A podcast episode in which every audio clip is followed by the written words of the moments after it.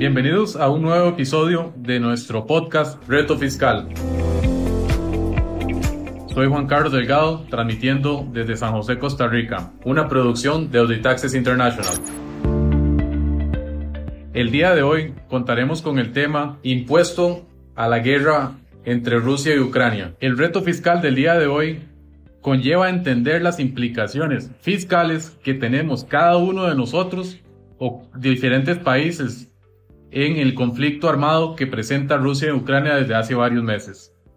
Durante el podcast, durante este episodio, entenderemos situaciones que están provocando aumentos en precios, reducciones de impuestos o incrementos de impuestos, que tarde o temprano afectarán a cada una de las diferentes personas, diferentes habitantes, indiferentemente en qué país se encuentren.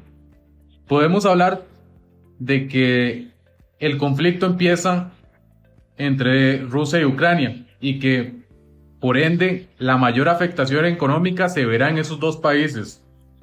Por estar ubicado en Europa, tendremos que entender que el segundo el segundo participante de esta afectación económica va a ser el bloque europeo.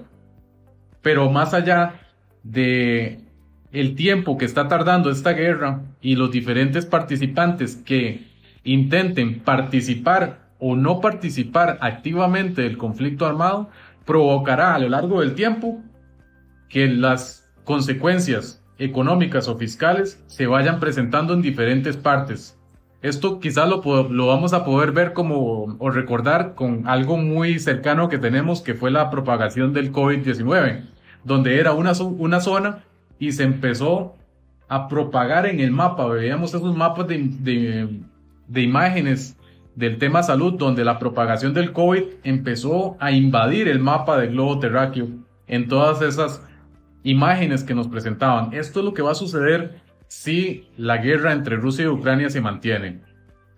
Tenemos que entender que ya, por ejemplo, la OCDE ha indicado que la proyección que se tenía de crecimiento económico para el mundo, que era un 4.5, ya se va a proyectar en un 3%. Es decir, van presentando una reducción en las expectativas económicas que presenta el mundo. Ya ni siquiera estamos hablando de Rusia y Ucrania, sino que ya los organismos están indicando que prevén reducción económica en toda la actividad que se presenta en el mundo. Ahora bien, es lamentable la, situación eh, política y, civil que se está presentando en esos países. La pérdida de vidas es sumamente triste. Es, es completamente eh, lamentable que en estos tiempos y bueno, en toda la humanidad se siguen presentando conflictos como este y que las personas no logren resolver sus conflictos de una manera pacífica.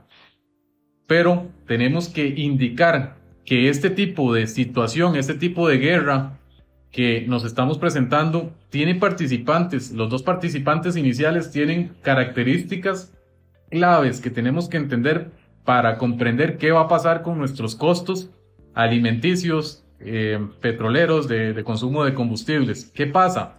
Pues resulta que Ucrania y Rusia son parte de los mayores, no son los mayores, pero son unos grandes contribuyentes a la producción de granos, trigo, cebada, son productores importantes en el mercado mundial.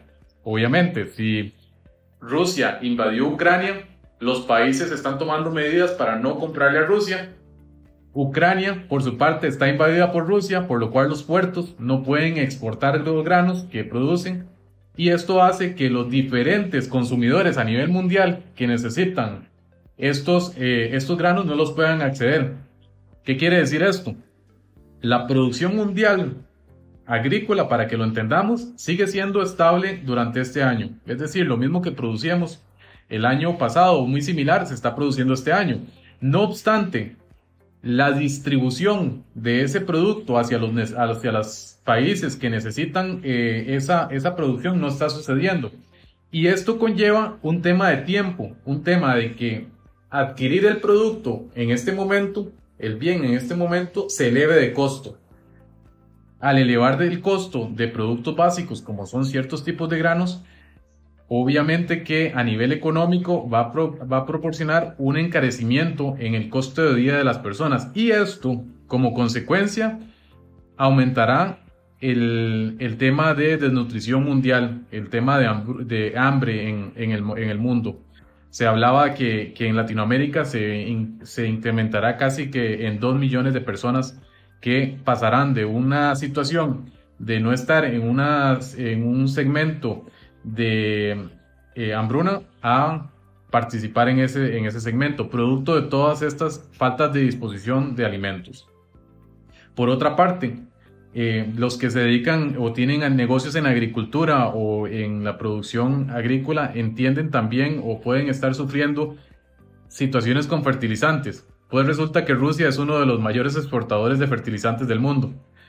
Al de existir todas estas restricciones, las personas que se estén dedicando a agricultura, ustedes pueden preguntarle al amigo, a su papá o a su tío que se dedique a la agricultura y él les confirmará que hace mucho tiempo, desde el tema de los contenedores y ahora más con el conflicto armado, adquirir fertilizantes se está volviendo una batalla campal porque no están disponibles en el mercado. Eso hace que nuevamente se eleven los costos y que entremos en situaciones de inflación a nivel de nuestros países.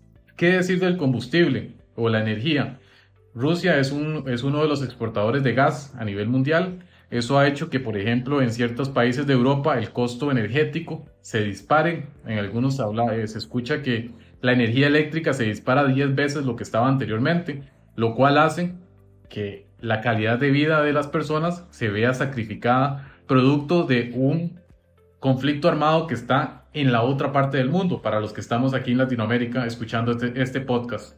Escuchando este podcast, ya sea en Latinoamérica, en Norteamérica, o en cualquier otra parte del, grupo, del mundo, podemos hoy en día entender que nuestro costo de vida se ve incrementado. ¿Qué están haciendo los gobiernos y este reto fiscal? ¿Qué está sucediendo con, con los temas de impuestos hoy en día? Países como Estados Unidos y Alemania están suspendiendo el cobro de impuesto al combustible por un tema temporal de lo que tarde el conflicto armado. Algunos meses no pueden proyectar qué tanto se va a extender. Otro país como España, eh, el presidente Pedro Sánchez ha indicado que aplicará una reducción al impuesto a la electricidad que fue anunciado, entonces eso hará que el consumo y el costo de vida de cada uno de los ciudadanos al menos tenga una afectación. Ahí están los países tomando acciones para reducir el tema impositivo.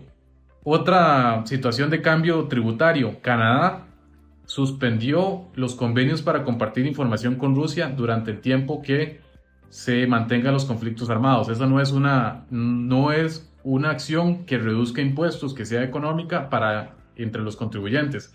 Sí, posiblemente al no poder compartir información tributaria, los países quizás en procesos de fiscalización no podrán contar con datos que les ayuden a recaudar más impuestos, utilizando que, usualmente se acompañen de esa em, inteligencia de información que resulte. ¿Qué sucede en la otra banca del, partido? Vayámonos un momento a Ucrania y Rusia. Ucrania, em, en parte de lo que logramos analizar previo a este podcast, escuchaba que han pasado, estaban, estaban proponiendo una tarifa unitaria o una tarifa única de un 2% pasando de impuestos del IVA e impuestos de renta de 18 y 20% a un 2% entre todo el impuesto que deben pagar empresas en Ucrania. ¿Esto para qué? Es las medidas que está tomando el gobierno para que los ciudadanos de Ucrania puedan seguir resistiendo al conflicto armado. Otro beneficio que, escuchamos o que eh, tuvimos en lectura fue que en cierta parte del gobierno ucraniano determinó una exención de impuestos para aquellos ciudadanos de Ucrania que puedan hacerse de tanques, eh, tanques rusos o eh, armamento ruso.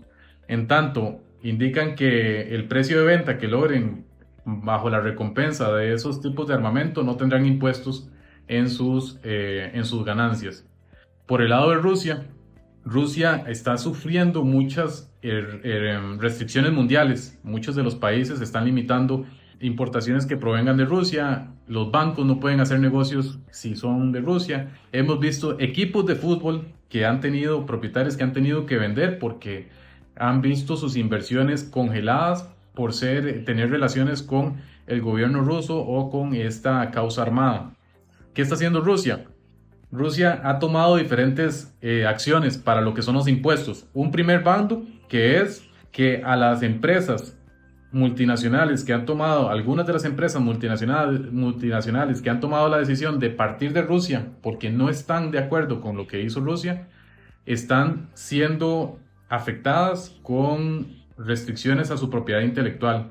El gobierno ruso está afectando, está atacando la propiedad intelectual de esas, de esas empresas. Por el otro lado, Rusia les ha proporcionado a las empresas que sí deciden, más que todo en el campo de tecnología, quedarse dentro de Rusia, darles incentivos tributarios eh, de dos a tres años en no pago de impuestos y no fiscalizaciones en eh, sus negocios que desarrollen en, en Rusia. Entonces podemos ver temas de acciones tributarias que los mismos países están llevando a cabo producto de los conflictos armados que están desarrollando en Ucrania y Rusia. Entendemos en este podcast que diferentes tipos de acciones geopolíticas pueden tener implicaciones en, toda, en todo el globo terráqueo. Es por eso que es importante que verifiquemos, los oyentes del podcast de Reto Fiscal, verifiquemos qué están haciendo nuestros gobiernos, ya sea para reducir impuestos, para reducir gravámenes o cargas tributarias que tengan ciertas importaciones de producto que ayuden a mejorar la calidad de vida de las personas o que ayuden a evitar esas líneas de eh, pobreza extrema que se vayan a presentar en los próximos meses durante eh, el conflicto armado que se presenta entre Rusia y Ucrania. Agradecemos la participación en este podcast del día de hoy. Soy Juan Carlos Delgado, transmitiendo desde San José, Costa Rica.